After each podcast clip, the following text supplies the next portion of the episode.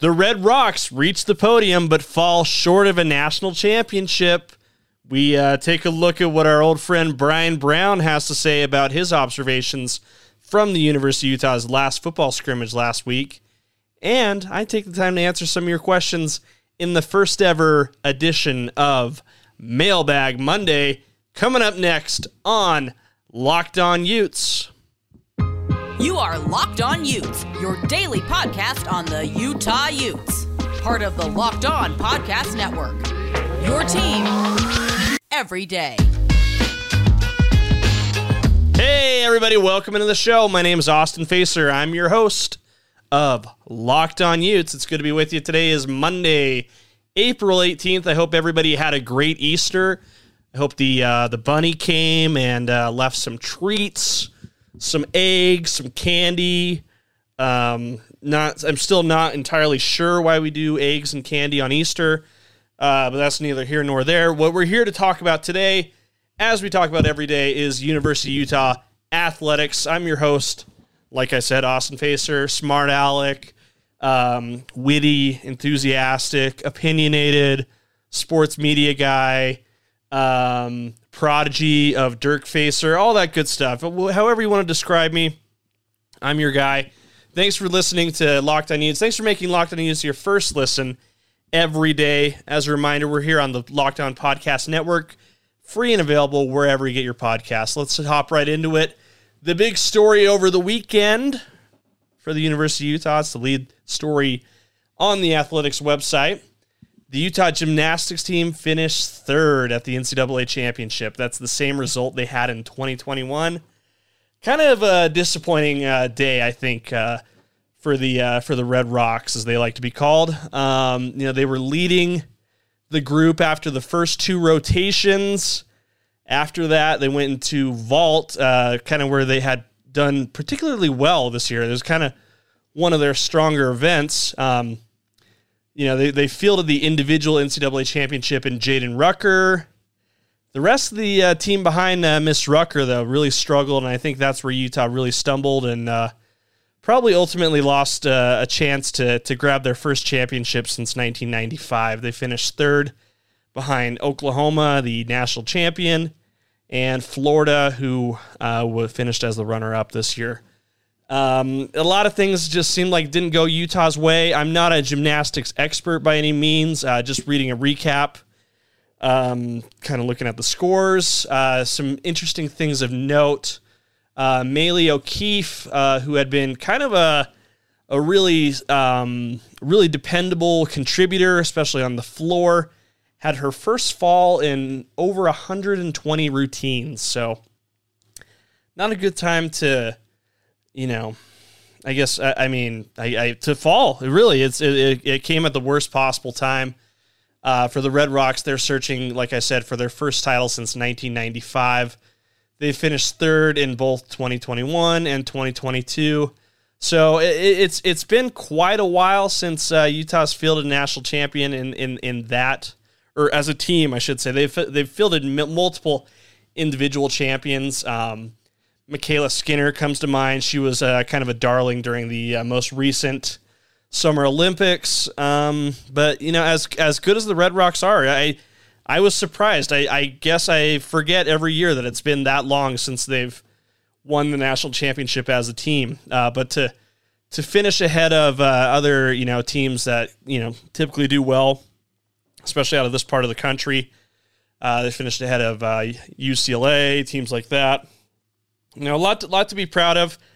I think kind of reading these uh, recaps, especially from uh, that include quotes from the head coach uh, Tom Far. Oh God, I'm to forget. It's not Marsden. It's it's uh, Farsden. I think. Yeah, so, something like that. Something like that. I apologize if I get his name wrong. Um, I'm to do this in one shot, so I'm to try not to record this again. But um, you know, I, I think that you know it's it's hard to it's hard to take a lot of positives away, especially when you feel like you really do have a chance to to win a championship. And I think that was kind of the overall vibe I got. Um, but you know, I, I, you know still at the end of the day, the Red Rocks are a great program. Uh, they probably outdraw uh, a couple of the other programs that utilize the Huntsman Center for their uh, home meets, and and uh, I think that's something to to really be proud of. I know they have that really nice facility on campus that the gymnastics team practices in.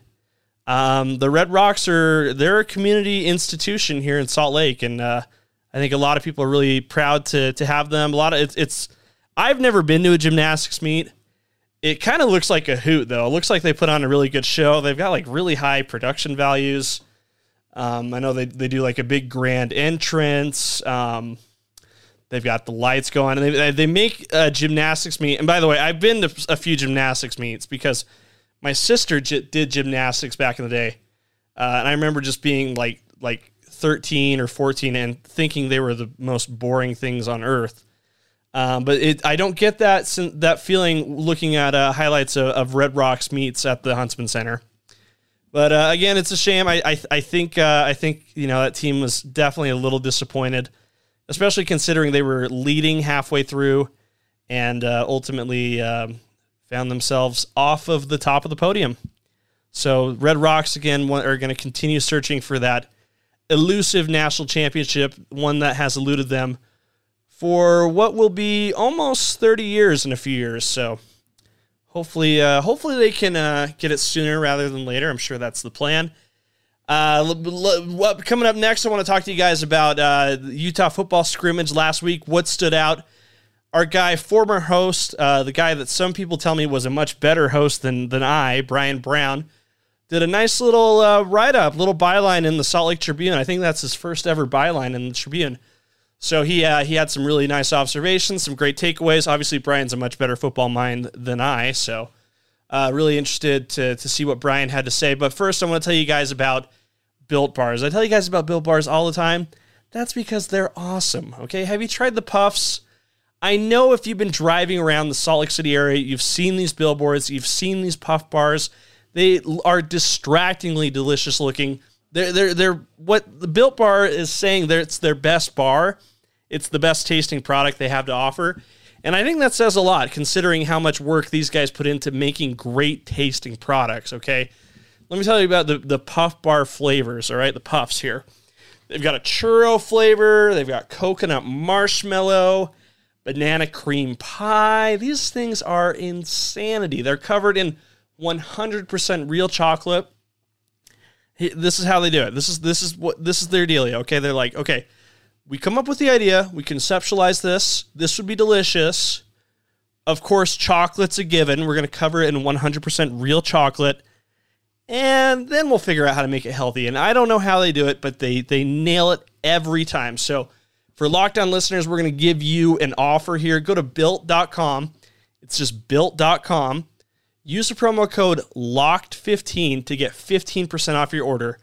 Again, that promo code is LOCKED15, L O C K E D 1 5. It's going to give you 15% off built.com. And moving right along, Brian Brown, our guy, had some observations from scrimmage last week. There are some some things that I'm excited to see in the spring game this week.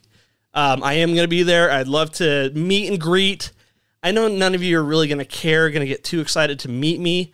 If anybody does, that would surprise the hell out of me. But you know, let's let's we'll see what happens. But some of Brian's observations I thought were really interesting, and got me really excited for what's coming up next for Utah football.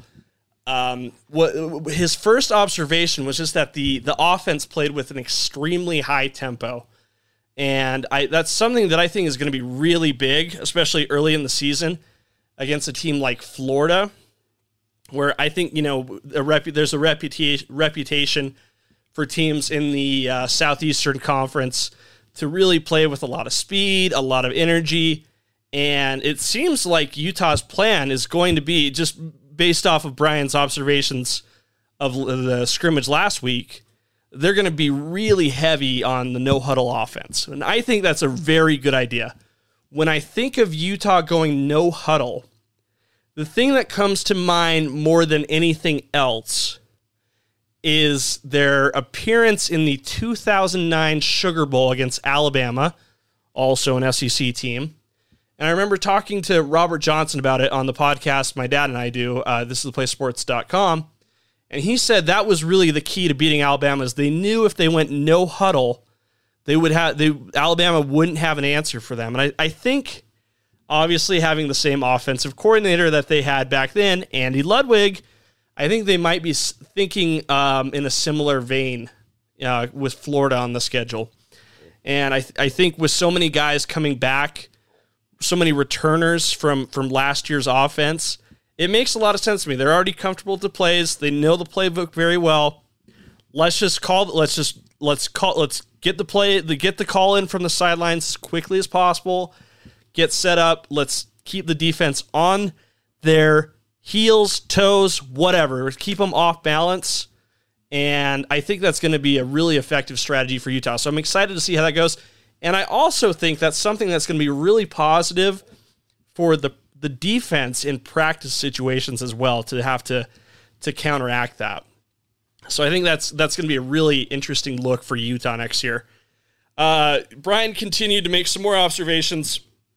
Brian, as as is many, uh, as is the case with many people who follow Utah football, is very high on Cam Rising it, for good reason, considering the season Rising had last year. It's exciting to have someone like that come back again. Brian said something really interesting though. He he suggested that Rising might be the best presence at quarterback that Utah's had since Alex Smith, which I think is a very high compliment. I think considering, you know, I, obviously I, I Alex Smith is going to be kind of the the pinnacle image, the pinnacle idea of a, a quarterback at Utah let's not forget they've had a few great quarterbacks since then. Brian Johnson comes to mind. Tyler Huntley comes to mind as well. So for Brian to suggest that Cam Rising might be better than both of those two, than Brian Johnson and Tyler Huntley, I thought was pretty interesting. I would love to get Brian here on the show, maybe do a little throwback homage to uh, to the old days of Locked On Utes to see more of what he thinks about that. Uh, he just kind of mentioned it briefly in his story for the Tribune. I think it'd be really interesting to have Brian come on and flesh that out a bit more. So I'm going to reach out to Brian. We're going to talk about that. Stay tuned. I, I am not going to nail down a date quite yet. I'll let you know though. I think that would be a really interesting discussion.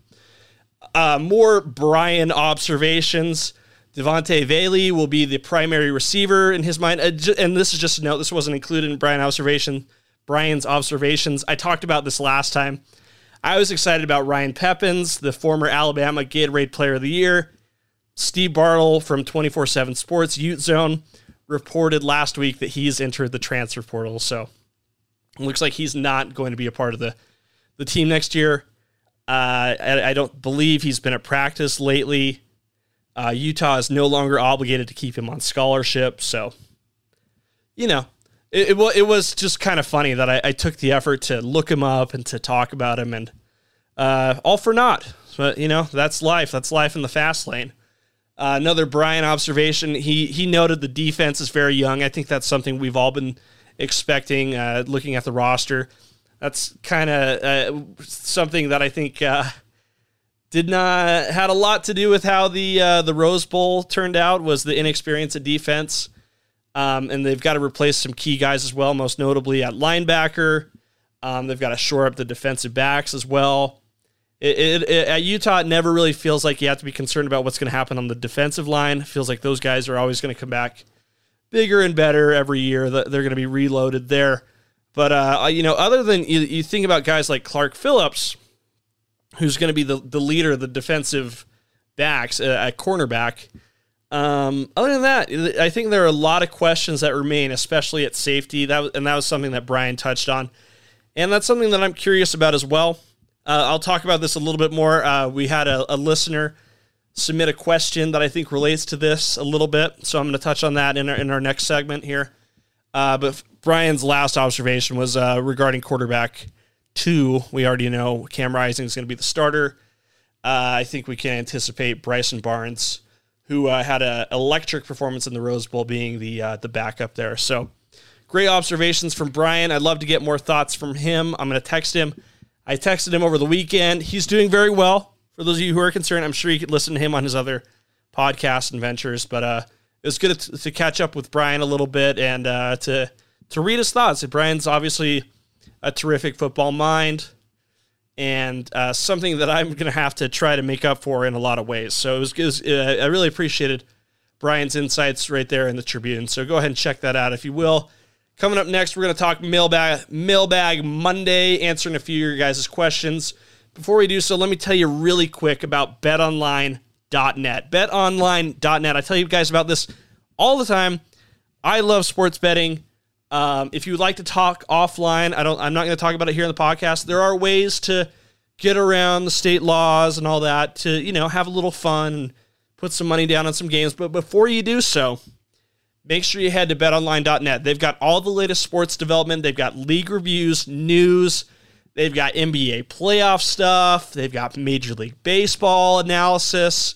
Here's the cool thing you, you just pop your email in that email field on their homepage They'll email you insights analysis every day. It's going to show up right in your inbox. So make sure you head to betonline.net where the game starts. Moving right along, it's time for Mailbag Monday. I reached out to the the listeners, to the audience on Twitter. I solicited some questions for Mailbag Monday. It took me quote tweeting my own tweet to get something going. Um, don't do that again to me, listeners. When I ask for questions, I want them immediately. I don't want to have to go through the effort of quote tweeting again. Okay, just send them my way the first time. Okay, let's get into the questions. This is all. This is all me being a jokester. By the way, if you know me, I'm just being a jokester. You can you can do whatever. Okay. DJ Main, and if I say your name wrong, I apologize. I'm gonna say your name wrong. I apologize. If you see me at the spring game on Monday, let me know. I'll apologize to your face again. Okay. DJ Main, his question was um, Will Jaylon Glover, freshman running back, be the number two option at running back this season? And my answer to that is no. I think that role is going to go to Micah Bernard who we saw as the number three, sometimes number two option behind Tavion Thomas and TJ Pledger. Pledger, of course, declared his intention to enter the NFL draft. Tavion Thomas is gonna is gonna come back, but I think Micah Bernard. I think it's pretty safe to pencil him in as the number two option. He was third on the team in rushing with 300, excuse me, 523 yards, about seven yards per carry, which is or uh, six yards actually per carry, which is an excellent number. Um, but I, I but I, I, I, will I will concede this though. I think there there's room for some interesting things. Uh, we saw Bernard move to play cornerback when Utah was shorthanded against Ohio State in the Rose Bowl. So part of me wonders if Utah is going to reduce his workload at running back to keep him available in case they have to shift positions. I think that's I think that's a stretch. I don't think that that's entirely likely, but I think it's something that's possible, certainly. And I think you know there there could be some current some concerns if they have a guy who they feel is highly versatile, who can play multiple positions and may have to, in the worst case event.